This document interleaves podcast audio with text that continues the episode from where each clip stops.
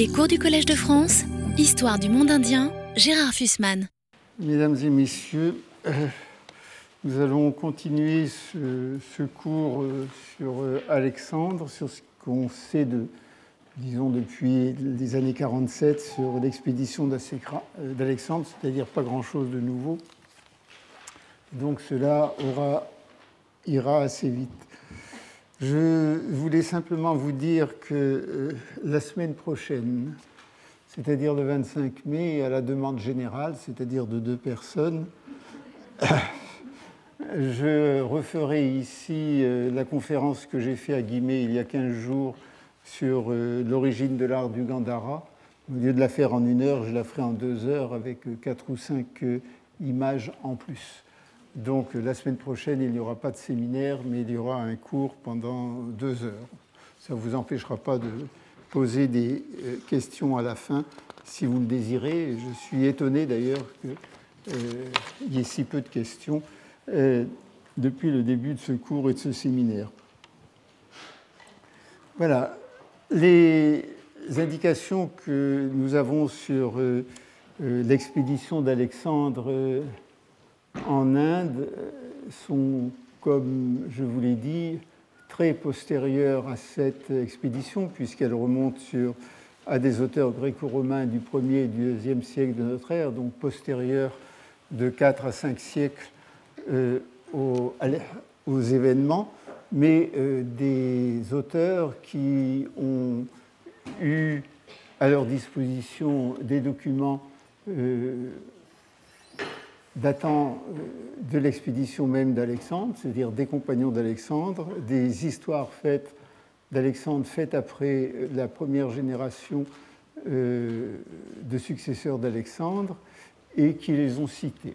Et que donc euh, nous avions des documents dont on pouvait considérer qu'ils étaient pas très éloignés en temps de, des événements réels et qu'il ne déformait pas trop la réalité, en tout cas la réalité telle qu'ont pu les voir les Grecs qui euh, accompagnaient euh, Alexandre, qui dépendaient pour une part, au moins jusqu'à l'Indus, euh, d'informateurs qui étaient d'anciens administrateurs achéménides ou des gens au service de la cour achéménide, qui connaissaient donc bien la région administrée pendant deux siècles par les Achéménides, et au-delà de l'Indus, des euh, informations qui étaient fiables en ce qui concerne les réalités que les gens pouvaient voir et qui étaient beaucoup plus douteuses en ce qui concerne les noms des populations et euh, les forces en présence, l'évaluation des forces. De toute façon, c'est un récit de bataille et dans les batailles, comme vous le savez, c'est comme pour les manifestations à Paris, euh, on augmente toujours euh, le chiffre euh, des combattants. Et ce sont toujours des chiffres ronds. On ne voit pas très bien comment ils auraient pu estimer de façon précise le nombre des combattants s'opposant à Alexandre. Ce qui est tout à fait clair dans ces histoires, c'est que très rapidement, de son vivant même, euh, la légende d'Alexandre a fasciné les Grecs. Et l'une partie de cette légende, c'est euh, la, euh, la lutte sur l'Idaspe entre Poros, un très puissant roi indien, et Alexandre, Alexandre ayant réussi à vaincre Poros, l'ayant ensuite traité comme un roi, c'est-à-dire l'ayant rétabli euh, dans ses possessions et euh, lui ayant même accordé euh, la souveraineté sur, tous les territoires conquis entre la Jhelum, l'Idaspes et la Satlej, l'Iphasis, qui est la limite où euh, s'est arrêté Alexandre. Et euh, cette légende est illustrée par euh, un certain nombre de monnaies sur lesquelles il y a eu une abondante littérature depuis plusieurs années, et l'an passé encore, une monnaie d'or d'Alexandre au type de l'éléphant. Voici une de ces monnaies qui est censée représenter la lutte entre Alexandre à cheval et Poros sur son éléphant, et une monnaie dont on peut penser, selon, euh, avec M. Paul Bernard et d'autres, euh, qu'elle a été frappée à Babylone euh, quelque temps après la mort d'Alexandre. Donc c'est un événement qui a beaucoup frappé les Grecs parce que c'est la première fois que les Grecs rencontraient des, événements, des éléphants de combat. Ce qui est intéressant aussi, c'est que ces historiens grecs qui euh, étaient des militaires au départ, hein, puisque c'était les compagnons d'Alexandre, ont été beaucoup frappés par euh, la composition euh, des armées indiennes qui correspond tout à fait à ce que l'on nous dit dans l'épopée indienne, c'est-à-dire des troupes composées de quatre éléments, des fantassins bien sûr, la cavalerie, des chars et des éléphants. Euh, et il est intéressant du point de vue militaire euh, de voir comment des chars pouvaient évoluer euh, sur des terrains qui n'étaient quand même pas très, pleins, très plats. moi, c'est toujours quelque chose qui m'a beaucoup étonné, comment des chars à deux roues pouvaient être utilisés en terrain qui n'est pas plat et pas lisse, parce que logiquement, dès qu'il y a un caillou, le char se renverse. Mais apparemment non, euh, les chars ne se renversaient pas. Euh, ces chars euh, étaient utilisés dans l'armée achéménide, ils ont été utilisés de façon tout à fait traditionnelle dans les armées indiennes, et c'est ce que vous voyez illustré dans la grande bataille du Mahabharata, par exemple. Il est intéressant de voir que des militaires grecs confirment l'usage euh, de, des chars. Ce qui est intéressant également, c'est de voir que, au moins si l'on en croit euh, les Grecs, il y avait une cavalerie, alors que les chevaux indiens sont euh, des chevaux qui ne sont pas très aptes à la cavalerie. Ceux qui ont vu les, en Inde les chevaux qui tirent les tongas, c'est à peu près ça. Hein. la cavalerie indienne de chevaux nés en Inde. C'était à peu près ce type de chevaux, par exemple, que les Maraths avaient au, siècle, au XVIIIe siècle. Euh, et euh, tous les souverains euh, musulmans de l'Inde, pour renforcer leur cavalerie, faisaient venir des chevaux soit d'Arabie, soit d'Asie centrale. C'était un des grands, grands éléments du commerce intercontinental avec l'Inde, l'importation de chevaux. Euh, eh bien, il y avait une cavalerie indienne, une cavalerie qui ne semble pas avoir joué un rôle très important, euh, qui était plutôt, disons, euh, un élément de prestige plutôt qu'un élément militaire. On ne la voit pas apparaître dans le récit des opérations. Ceci dit, on a quand même un certain nombre de... Enfin, moi, je, qui suis par nature euh, quelqu'un de, critique, euh, je remarque quelque chose que l'on n'a jamais remarqué, enfin en tout cas je n'ai jamais vu quelque part, c'est que euh, Poros, qui est le plus grand roi de l'Inde du, du, Nord selon les Grecs, n'a pas de capitale. Il n'y a pas un mot euh, sur la capitale de Poros dans les, historiens grecs. Euh, c'est quand même curieux, un roi qui a une armée aussi puissante et qui n'a pas de capitale. Euh, peut-être Poros était-il moins puissant que les Grecs ne l'ont dit, des Grecs qui étaient véritablement acharnés à montrer le courage et la valeur d'Alexandre, même devant un souverain beaucoup plus fort qu'eux. Ce que, ceci dit, les autres informations sont relativement exactes et, euh, disons, à 80% euh, justifiées par euh, la connaissance que nous avons maintenant de l'Inde, évidemment en tenant compte du fait que les Grecs ne connaissaient pas les langues indiennes et qu'ils interprétaient à la grecque les coutumes indiennes, exactement comme un ambassadeur de France maintenant euh, interprétera à la française euh, les euh, coutumes indiennes ou comme un commandant des forces françaises en Afghanistan interprétera les coutumes afghanes. En tenant compte du fait que les généraux et les ambassadeurs ne sont pas des ethnologues, on peut considérer que c'est une information relativement fiable. Je ne vais pas vous euh, la détailler ici. Il n'y a rien de nouveau depuis le XIXe siècle. On a de bonnes traductions depuis le XIXe siècle. Et comme nous avons de bonnes traductions en français, je ne vais pas vous les dire. Ce que euh, l'on ne remarque, je vais simplement vous dire ce que l'on n'a pas remarqué. La première chose qu'on n'a pas remarqué, c'est que euh, l'iphasis, c'est la satellage. Hein, ça, on le sait.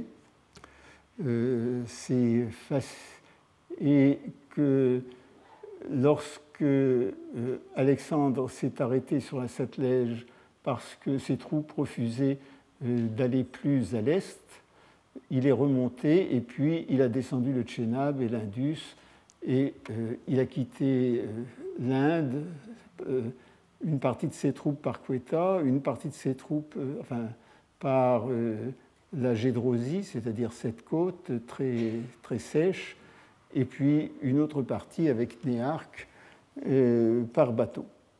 Ce qui correspond à peu près exactement à la limite entre l'actuel Pakistan et l'actuelle République indienne.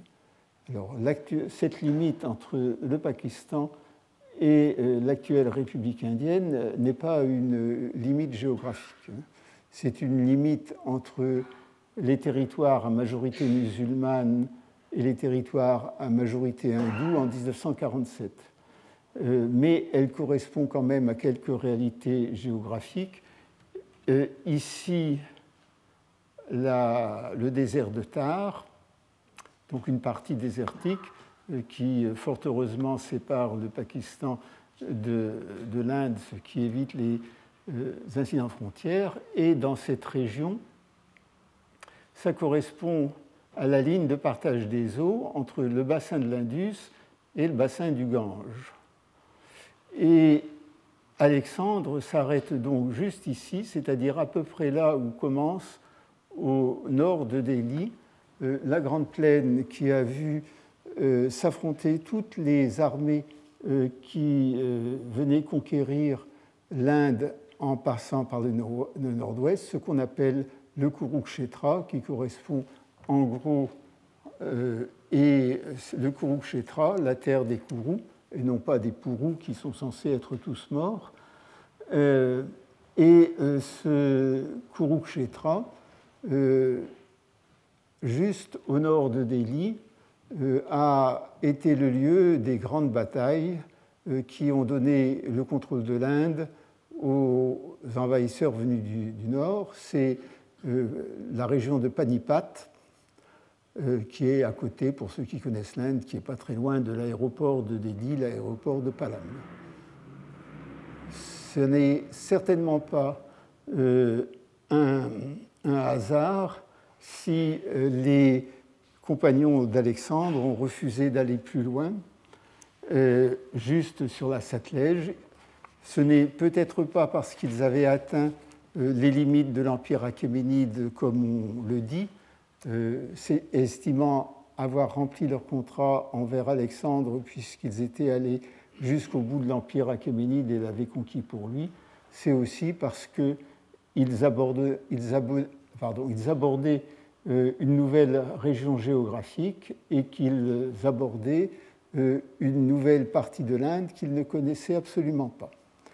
Et la preuve qu'ils ne le connaissaient absolument pas, c'est que nous n'avons aucun renseignement euh, de, l'époque d'Alexandre, ni de plus tard, entre la Satellège et, disons, le Magadha, c'est-à-dire, pour reprendre une autre carte, Nous n'avons aucun renseignement entre la Satellège ici et le Magadha là, pour, c'est-à-dire toute la région, qui est quand même une région importante, qu'on appelle maintenant l'Uttar Pradesh, qui est la région du Doab, de Delhi à Allahabad ou Prayag maintenant. Il n'y a absolument aucune donnée. Les données de Mégastène, manifestement, ne s'appliquent qu'à la région de Pataliputra, aujourd'hui Patna. Cela montre à quel point euh, l'historiographie grecque dépend de l'historiographie d'Alexandre, parce qu'encore une fois, la région entre la Djelam et euh, le Doab, y compris d'ailleurs Patna, a été administrée pendant des dizaines d'années, et pour la région de Mathura pendant près de deux siècles, par euh, des Indo-Grecs, c'est-à-dire des Grecs établis en Inde et qui euh, probablement ont laissé quelques documents, mais ces documents n'intéressaient pas euh, les historiographes de l'Antiquité. Ce qui les intéressait, c'était l'aventure extraordinaire d'Alexandre et le fait qu'Alexandre avait fait des exploits qui étaient l'équivalent euh, des, exploits d'Héraclès ou des exploits d'un dieu. En dehors de ça, l'impression que l'on a, c'est que la région où Alexandre est passé, en tout cas au pied euh, de, des montagnes, est un pays très peuplé. On parle, Alexandre euh, parle, enfin les historiens d'Alexandre parle de dizaines de milliers de personnes, de très nombreuses villes. Par exemple, ici, il parle du pays des, Brahmanes avec 5000 villes. Et euh, ces villes n'ont pas été retrouvées. Alors, on peut avoir euh, un certain nombre de doutes. On ne connaît actuellement que trois villes qui euh, sont susceptibles d'être attachées à l'époque d'Alexandre ou à l'époque euh, immédiatement postérieures. L'une, c'est Charsada, l'autre, c'est Taxila, et la troisième, qui est postérieure, c'est Birkot Rundai. Euh, Charsada se trouve un peu à l'est de Peshawar. C'est euh, la ville ancienne au débouché du col de Mishni, près sur la rivière de Kaboul. C'est la ville ancienne du nord-ouest Peshawar, euh, qui euh, s'appelait dans l'Antiquité Purushapura, la ville de l'homme euh, qui a donné le nom de Peshawar directement, ou Kanishkapura, la ville de Kanishka, et très probablement une fondation plus tardive qui date de l'ouverture de ce qu'on appelle aujourd'hui le col de Reiber. Donc, quand vous voyez arriver euh, Alexandre par le col de Reiber, dites-vous bien que euh, c'est un anachronisme. Alexandre, et c'est tout à fait clair lorsqu'on lit le récit, est passé le long de la rivière de Kaboul euh, par le col de Mishni qui aujourd'hui n'est plus utilisé. Et il est tombé sur la ville de Charsada, dont, qui s'appelait dans l'Antiquité Pushkalavati, la ville des lotus, et euh, dont le nom grec, Pekalaotis, transcrit tout à fait exactement euh, la prononciation moyenne indienne de Pushkalavati, qui donne Pukalawati. Le site est connu depuis longtemps, il est auprès de la rivière euh, de Kaboul, et c'est une série de tertres. Le euh, Mortimer Wheeler a fouillé l'un de ces tertres, ce qu'on appelle euh, dans la région un déri, et ce qu'on appelle ailleurs un tel ou un TP. Et il est très très fier parce qu'il a découvert le fossé de la ville. Donc le fossé de la ville de Charsada. Vous avez une superbe image nettoyée, un fossé bien nettoyé dans la publication de Charsada par Wheeler. Il semble que les archéologues soit euh, très content de découvrir un fossé. De même, Paul Bernard est très content euh, d'avoir découvert le fossé euh, de Samarcande enjambé par Alexandre pour tuer Clitos. En tout cas, de de la Tcharsada qu'Alexandre, ou plus exactement les troupes d'Alexandre, ont pris d'assaut, il ne reste guère que ce fossé, et à l'intérieur, euh, on ne voit pas très bien euh, ce qu'il y a, euh, quel était le caractère urbain de la ville, mais ça c'est parce que la fouille a été interrompue tout de suite. Mais de toute façon, c'était une petite ville, une forteresse à l'entrée de l'Inde, puisque c'était à l'entrée d'un des principaux cols. Et Wheeler a dû partir parce qu'il était un peu trop colonialiste pour les Pakistanais. La fouille n'a pas été reprise, d'autant que lorsque Wheeler est parti, euh, les photos aériennes ont montré que le tertre à côté, qui s'appelle Shairanderi, euh, portait une structure quadrillée et que c'était euh, la ville indo-grecque postérieure à Alexandre, puisque construite par les Grecs vers 200 lorsqu'ils ont envahi l'Inde. Donc ça a été un peu fouillé par les Pakistanais, mais, pas beaucoup, et la publication de la fouille euh, n'est pas très satisfaisante. Donc, en tout cas, ce n'est pas une très très grande ville. L'autre ville euh, dont l'existence est attestée, euh, c'est Taxila, c'est le Birmaound, c'est-à-dire la première Taxila dont les couches anciennes remontent à 600 avant notre ère environ, ou 500 avant notre ère et qui est euh, la ville où Alexandre est censé euh, être entré, invité par euh, le roi Taxila, qui s'appelait également Taxila ou Taxil. Le site est connu, si vous allez voir ça, il n'est pas entièrement fouillé, mais on a fouillé une bonne partie, vous verrez que ce n'était pas une ville extraordinaire. Hein. C'est relativement petit. Et le troisième site est dans la vallée du Swat, ici, alors lui, il est un peu plus tardif. Euh, il a été fouillé par euh, notre collègue Calieri euh, pour le compte de la mission italienne du SWAT. C'est ce qu'on appelle Birkot Rundai. Et là aussi, vous avez une petite forteresse. Alors, les grandes villes prises d'assaut par, par Alexandre ou par ses troupes, ce sont des petites bourgades mal fortifiées. Et elles sont si mal fortifiées que, euh, que dans les récits de, euh, les récits de guerre et les récits de conquête de villes par euh, Alexandre, il, est, il est fait question de murailles sans jamais dire de quoi elles sont, mais il n'est jamais question de tours.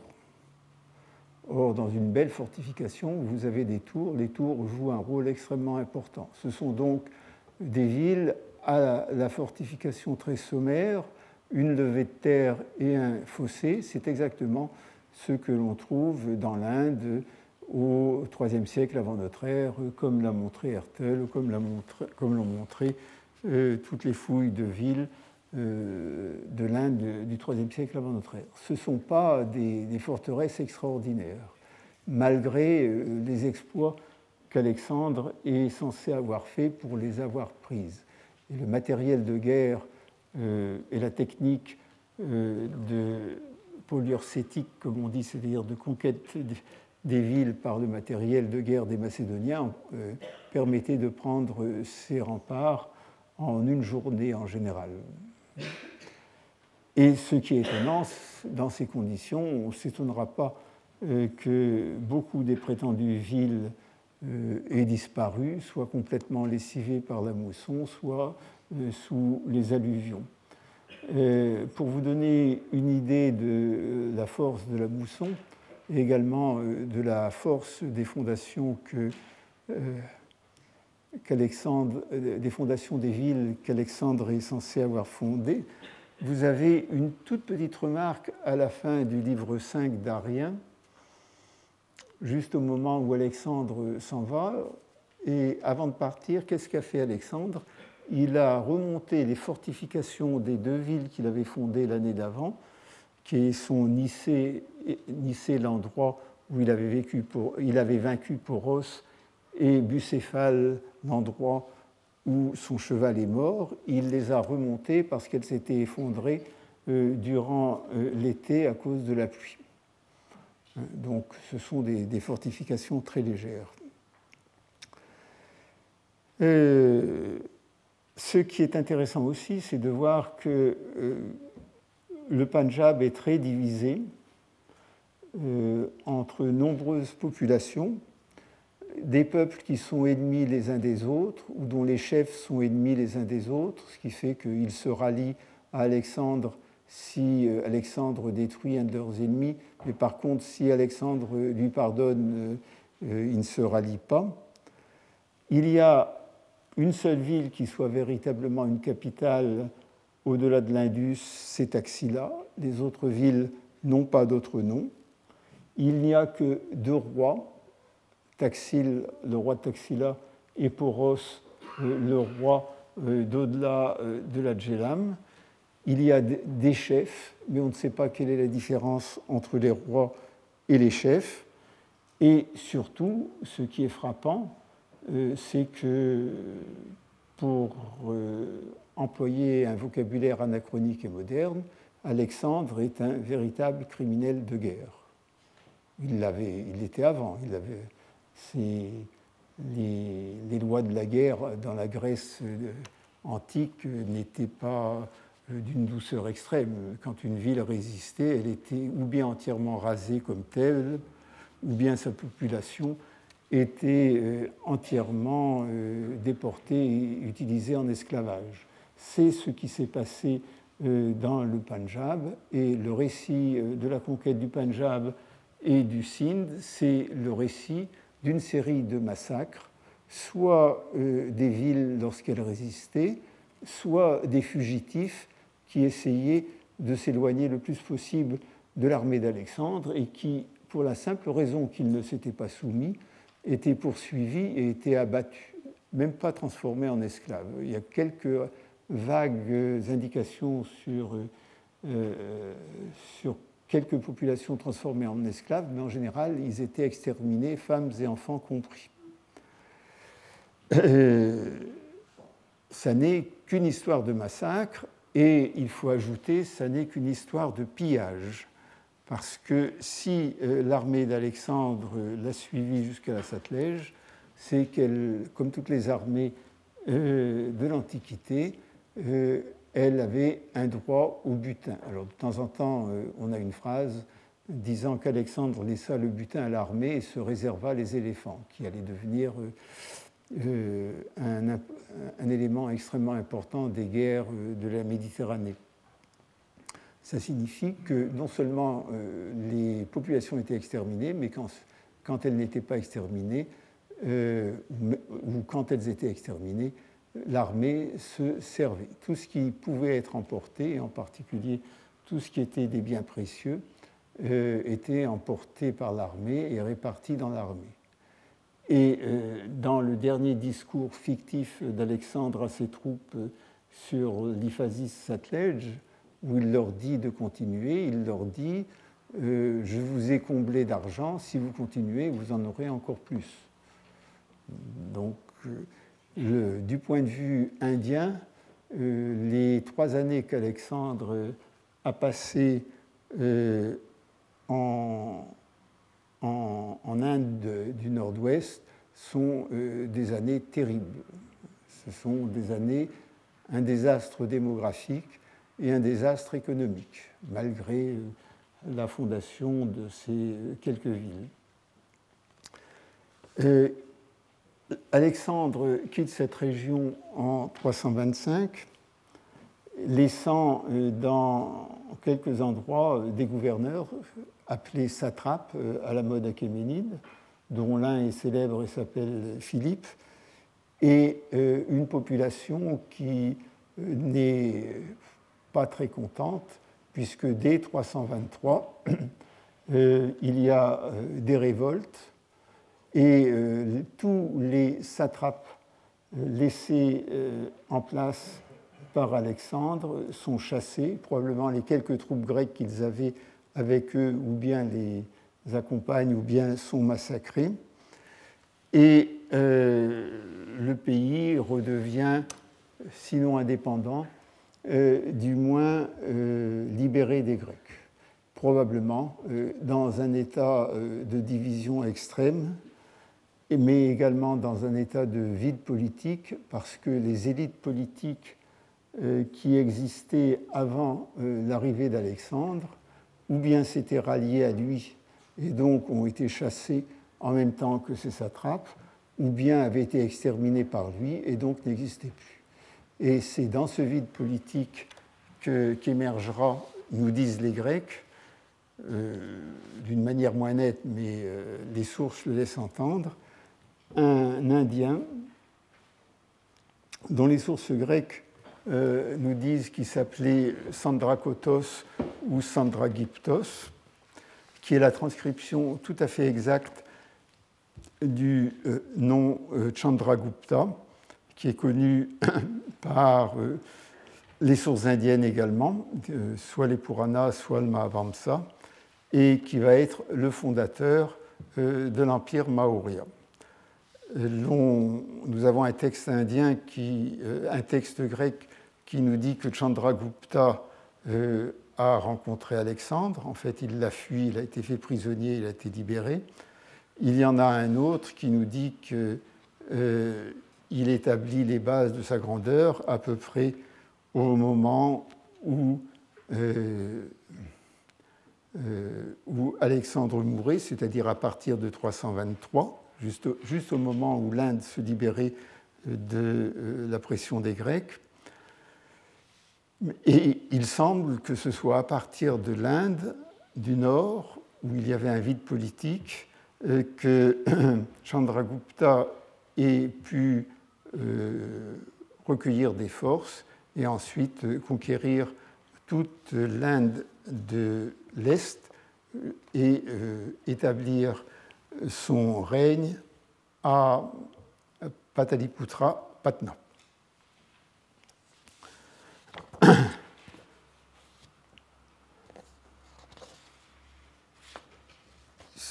c'est le début de l'empire maurya. Les sources grecques, euh, les sources indiennes connaissent Chandragupta, le Mahavamsa, qui est une source euh, euh, de Ceylan, qui n'en dit pas grand-chose, simplement la durée de son règne, et les sources, disons, hindoues, qui le connaissent un peu mieux, parce qu'il est le héros d'une pièce qu'on appelle la Mudra Rakshasa, le Rakshasa au sceau ou le sceau euh, du Rakshasa, qui est une pièce tout à fait célèbre, dont euh, le premier héros aurait été euh, la personne qui aurait aidé Chandragupta à vaincre le dernier souverain non maurya du Magadha, un des fameux Nanda dont la chronologie et même le nombre posent problème. Et ce, premier ministre euh, de Chandragupta porte un nom célèbre dans la science politique indienne, qui est Kautilya ou Chanakya, euh, qui passe pour le, fondateur de la science politique indienne et l'auteur euh, du seul texte politique indien que nous connaissons, qui est l'Arthashastra. Donc nous arrivons en terrain beaucoup plus sûr, avec une chronologie euh, qui, euh, grâce à Alexandre et euh, grâce aux dates d'Ashoka, est un peu plus sûre. Elle n'est pas tout à fait sûre, elle est à 4 ou 5 ans près et elle a un point faible, c'est qu'elle dépend des durées de règne donnés par les Puranas, qui sont des textes peu fiables.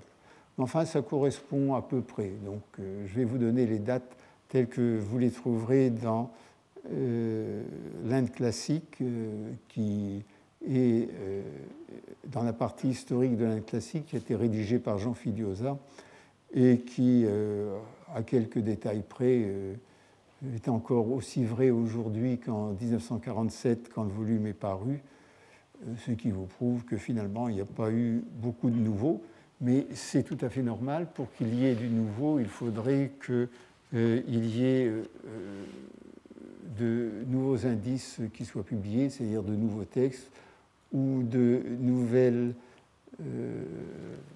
inscriptions ou de nouvelles monnaies ou de nouvelles indications. Or, on n'a absolument rien de nouveau, en tout cas pour Chandragupta et pour son successeur.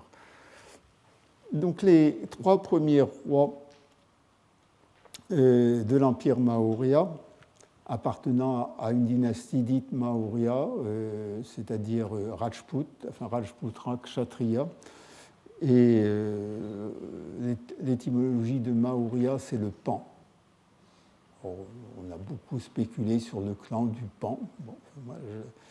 Ne sais pas ce qu'on peut en dire, mais en tout cas, Chandragupta aurait été actif au Punjab vers 323, donc, et même avant, puisqu'il aurait rencontré Alexandre vers 325.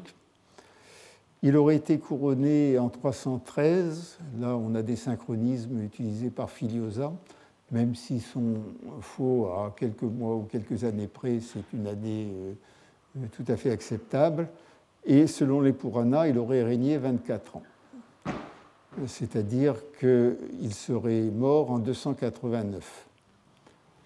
Il aurait, été, euh, il aurait eu pour successeur son fils que les sources indiennes appellent Bindusara et que les sources grecques appellent Amitrocates ce qui se restitue très facilement en sanskrit et en, moyen indien comme Amitragata, celui qui tue ses ennemis.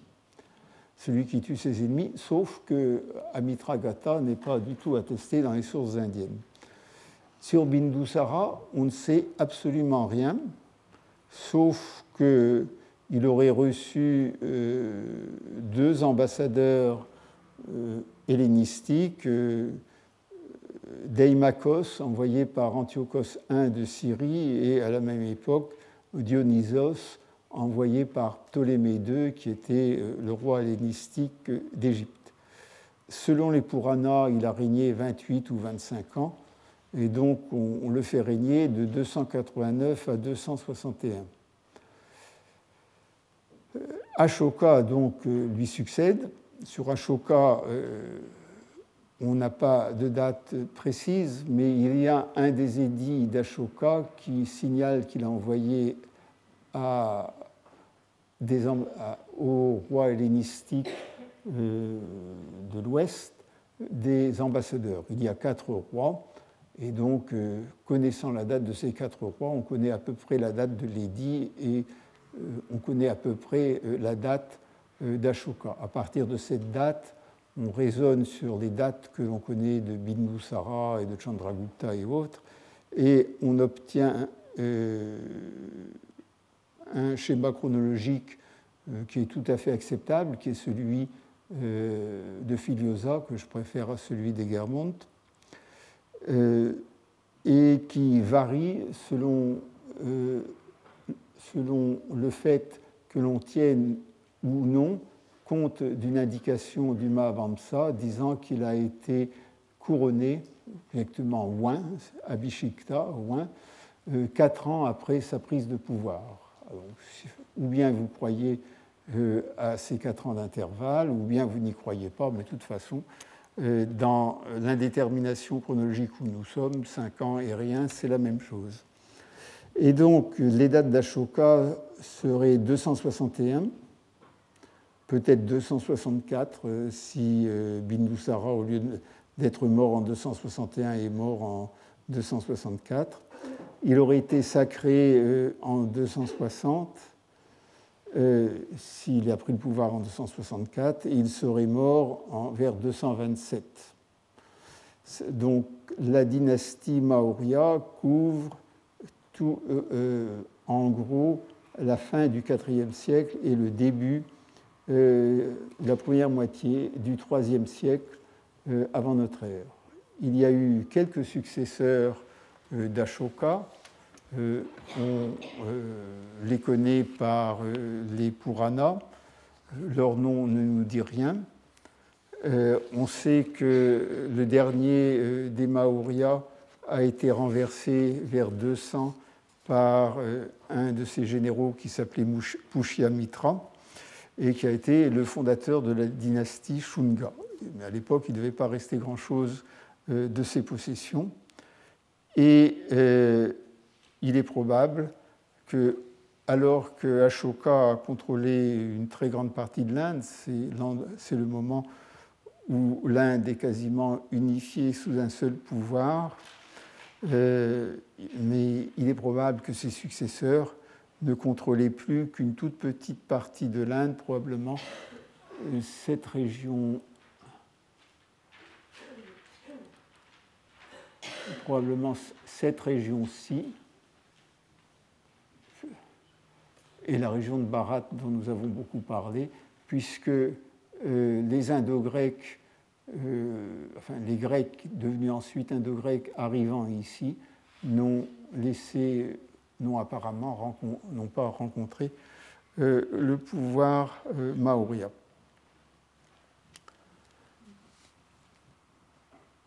Alors, qu'est-ce qu'il y a de nouveau là-dessus? Je vous ai dit sur Chandragupta et sur Bindusara, depuis 1947, il n'y a strictement rien de nouveau. Euh, puisque euh, l'essentiel des données vient euh, de, des sources grecques, et que ces sources grecques sont connues depuis le XIXe siècle.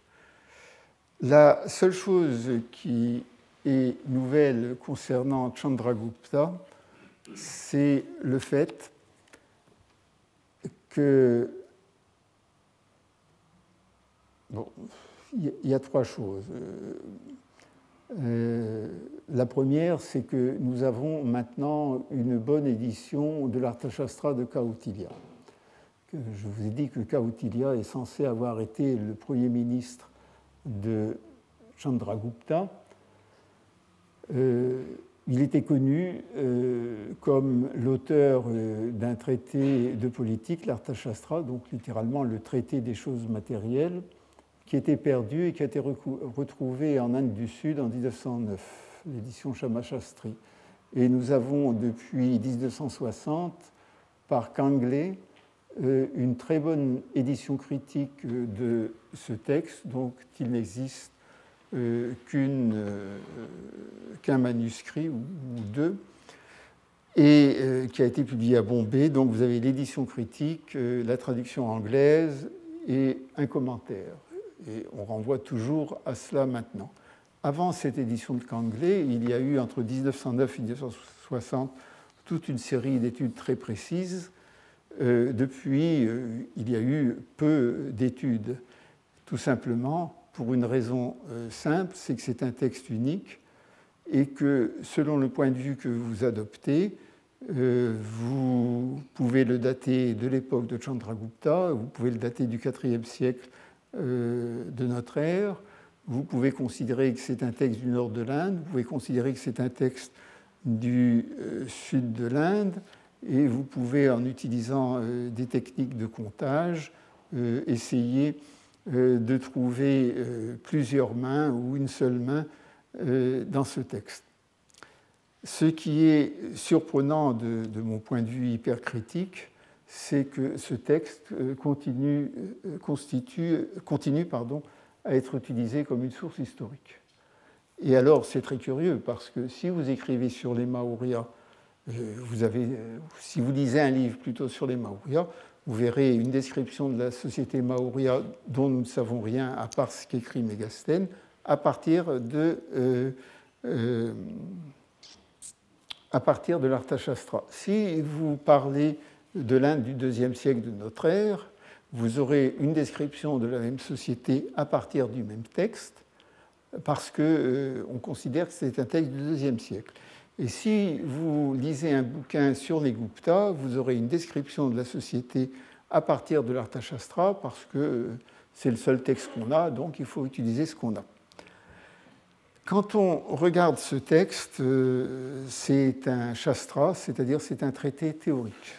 C'est un traité théorique euh, indien et ça ne prétend pas euh, décrire un état réel. C'est une série de conseils et c'est pour cela que certains ont comparé l'Arthashastra de Kautilya à Machiavel. Donc c'est un ouvrage théorique qui est destiné à un souverain, et ce souverain est censé, pour assurer la pérennité de son royaume, agir dans tous les domaines, que ce soit la politique intérieure, la fiscalité, l'économie, les relations avec ses voisins, selon la, les préceptes de l'Arthashastra. C'est un, euh, ouvrage euh, qui est en rien descriptif, mais qui est un, ouvrage prescriptif, ce qui devrait déjà euh, nous inciter à une certaine modestie vis-à-vis -vis de la valeur des renseignements qu'il fournit. Les renseignements qu'il fournit sont en partie euh, corroborées euh, par d'autres sources indiennes. Mais ces sources indiennes sont très hétérogènes. Veut dire que ce qui est clair, c'est que le vocabulaire technique de l'Arthashastra est un vocabulaire que l'on retrouve dans toute une série d'inscriptions indiennes. Ces inscriptions indiennes sont de lieux et sont euh, de dates très diverses. Donc c'est un texte qui semble avoir mélangé euh, un certain nombre d'informations, mais surtout ce qui est extraordinaire, c'est que et qui a été remarqué par Kangle, bien qu'il croit que ce soit un ouvrage maorien, mais il l'a souligné, il est l'un des seuls à l'avoir souligné, c'est un texte qui est fait pour un petit royaume encerclé par des ennemis. Or, euh, nous ne savons pas quelle était euh, exactement euh, la taille de l'empire de Chandragupta, mais c'était au moins de Kandahar, ici, jusqu'au Bengale et probablement jusqu'à l'Avanti, c'est-à-dire probablement tout le nord de l'Inde. Ce qui n'est pas un petit royaume euh, entouré d'ennemis. Or, toutes les indications de l'Arthashastra sont valables pour un tout petit royaume. Autant dire que le texte est un texte qui témoigne de ce que peut être un traité politique dans l'Inde entre le, IIIe siècle avant notre ère et le IVe siècle après, comme on dit souvent, ça fait sept siècles, euh, mais ça n'est pas une source euh, pour décrire l'administration de Chandragupta, même s'il y a un certain nombre de constantes, par exemple sur la perception des impôts. On sait que euh, jusqu'au XIXe siècle, par exemple, euh, la perception euh, de ce qu'on appelle la rente agricole, la partie de la récolte qui revenait au souverain, a été à peu près au même taux dans l'Inde, c'est-à-dire un tiers de la récolte, parfois un peu plus, et que cela n'a pas varié. Donc il y a une persistance d'un certain nombre d'institutions en Inde. On peut extrapoler et penser qu'elles existaient déjà sous Chandragupta, mais en fait, euh, nous n'en savons rien. La seule chose que nous savons sur euh, Chandragupta et l'état de l'Inde euh, à son époque, c'est la description de Mégastène, avec, qui a été l'ambassadeur de Séleucos auprès de Chandragupta.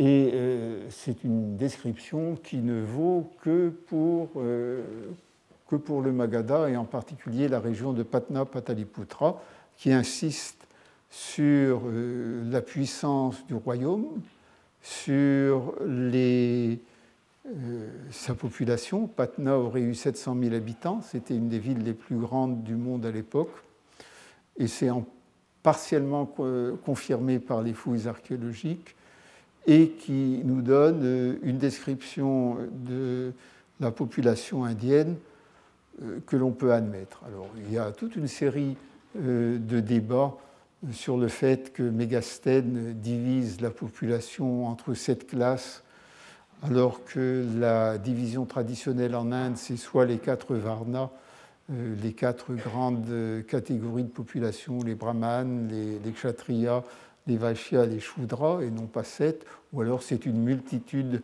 de ce que nous appelons les castes, les Jati. Mais il faut se souvenir que Mégastène euh, était un grec et qu'il a rendu compte de ce qu'il voyait, et non pas, euh, et qu'il n'était pas un ethnologue, qu'il n'était pas un anthropologue, et qu'il ne lisait pas les traités théoriques indiens qui, probablement à son époque, n'existaient pas encore. Donc, ça signifie simplement que pour Mégastène, il y avait sept catégories euh, d'Indiens. Ça ne veut pas dire qu'un euh, pandit indien lui aurait divisé ça euh, en sept. Hein.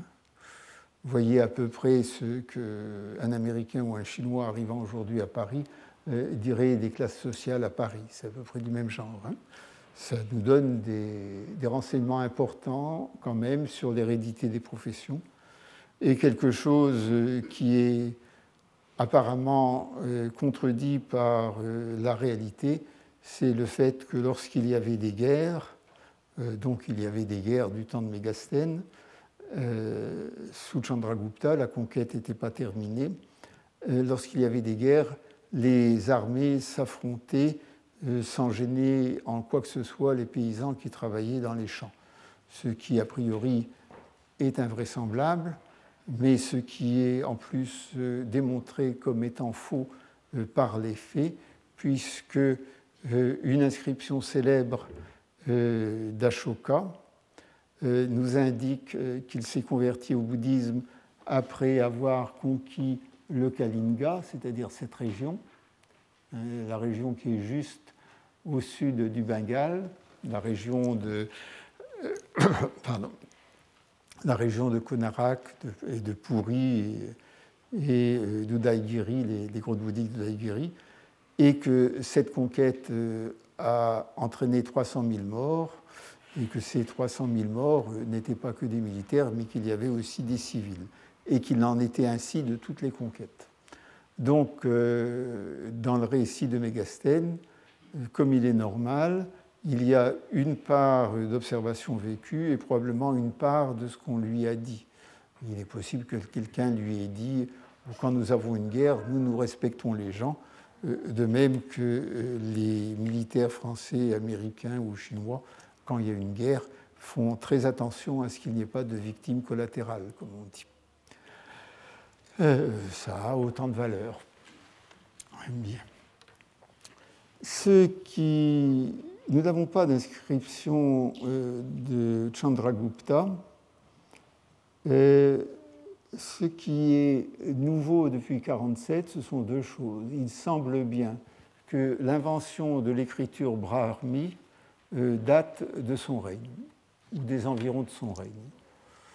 Euh, la brahmi est attestée pour la première fois de façon sûre sous le règne d'Ashoka. Il y a peut-être deux inscriptions antérieures en Brahmi, mais on peut en discuter. Et lorsque la Brahmi apparaît sous Ashoka, c'est un système qui est quasiment parfait pour les écritures indiennes. Euh, or, nous avons un système euh, non daté, mais probablement euh, mais nettement moins parfait dans le nord-ouest de l'Inde, qui est la Karoshti.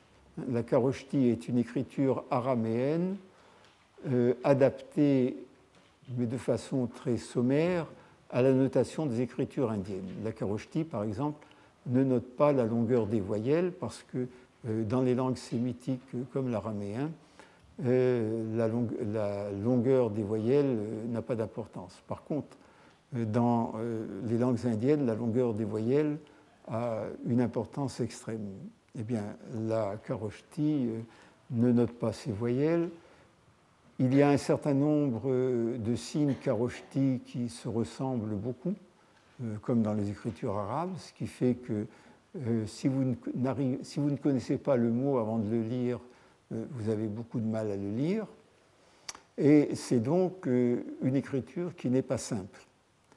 Bien qu'elle soit restée en usage euh, dans le Gandhara jusqu'au 3e, 4e siècle de notre ère. Mais vous savez qu'une fois qu'une écriture est en usage, ça, euh, elle est quasiment sacralisée et il est très difficile euh, de passer à un autre système.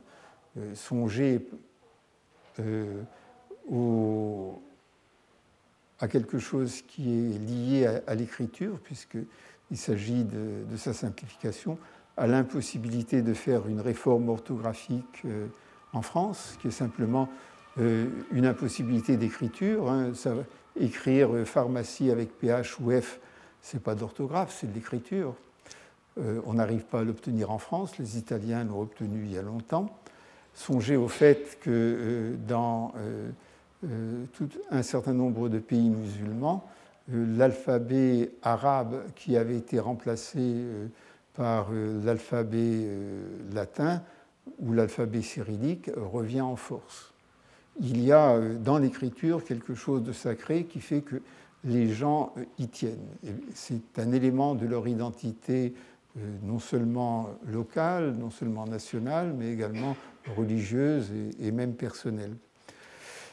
C'est ce qui explique que la carochtie se soit maintenue, mais on ne peut pas imaginer que la carochtie euh, a été inventée après la brahmi, puisque la brahmi, elle, est parfaite d'une certaine manière, elle note la longueur des voyelles, et surtout, euh, les signes sont extrêmement cohérents, très distincts et très cohérents. Et donc, euh, si vous regardez une inscription d'Ashoka, vous verrez qu'il n'y a pas de possibilité euh, de confondre un pas, un bas et un ta, alors que, ou un rat, alors qu'en karoshti, c'est tout, à fait, euh, tout à fait simple. La seule chose que la brahmi note mal, ce sont les, les consonnes doubles. Elle ne les note pas plus exactement. Ce sont les consonnes doubles, mais ça n'a pas une énorme importance. Il est impossible de penser que la karoshti imparfaite ait été inspiré par la brahmi parfaite. Par contre, il est tout à fait clair que la Karoshti a été inspirée par l'administration achéménide. C'est dans le nord-ouest qu'on a commencé à utiliser l'écriture pour gérer euh, l'administration en faisant à partir de l'écriture araméenne qui était employée sur place une écriture plus ou moins adaptée aux langues indiennes. Et c'est lorsque cette innovation euh, apparue euh, intéressante pour les souverains indiens, qu'il y a eu une adaptation bien meilleure aux langues indiennes, probablement par des grammairiens indiens. si l'on regarde euh, la suite des événements, il est clair que le Punjab a été sous occupation achéménide à peu près jusqu'à Alexandre, qu'après il y a dû y avoir deux ou trois années d'administration grecque, et qu'ensuite, si l'on en croit nos sources, euh, le Punjab est passé euh, au pouvoir de Chandragupta et que c'est à partir du Punjab euh, qu'il a conquis tout l'est de l'Inde. Et l'on imagine très bien que Chandragupta, ayant connu une, administration écrite dans le nord-ouest de l'Inde, et imité cette administration ou mis sur pied une administration semblable à Patna et, grâce euh, à un certain nombre de pandits et de grammairiens, fait une écriture qui, prenant avantage du fait qu'il euh, existait la karoshti et que ses imperfections étaient reconnues, a euh, établi une écriture tout à fait adaptée à la notation des langues indiennes de l'époque, c'est-à-dire au moyen indien. Donc sous Chandragupta, vous avez un phénomène important très probablement, ou peut-être sous Bindusara, ou peut-être quelques années avant Chandragupta, euh, l'invention de la Brahmi, qui, est euh, l'origine de toutes les écritures indiennes actuelles, non seulement euh, l'écriture népalaise, la Nagari du nord de l'Inde, mais également les écritures tamoules et les écritures du Cambodge. Alors nous continuerons cela sur euh, dans 15 jours, puisque je vais sauter euh, provisoirement euh, mes considérations sur l'Empire Maurya. Je vais les sauter la semaine prochaine pour vous parler pendant deux heures de l'origine de l'image du Bouddha. Voilà. Je vous remercie. Retrouvez tous les contenus du Collège de France sur www.colège-2-france.fr.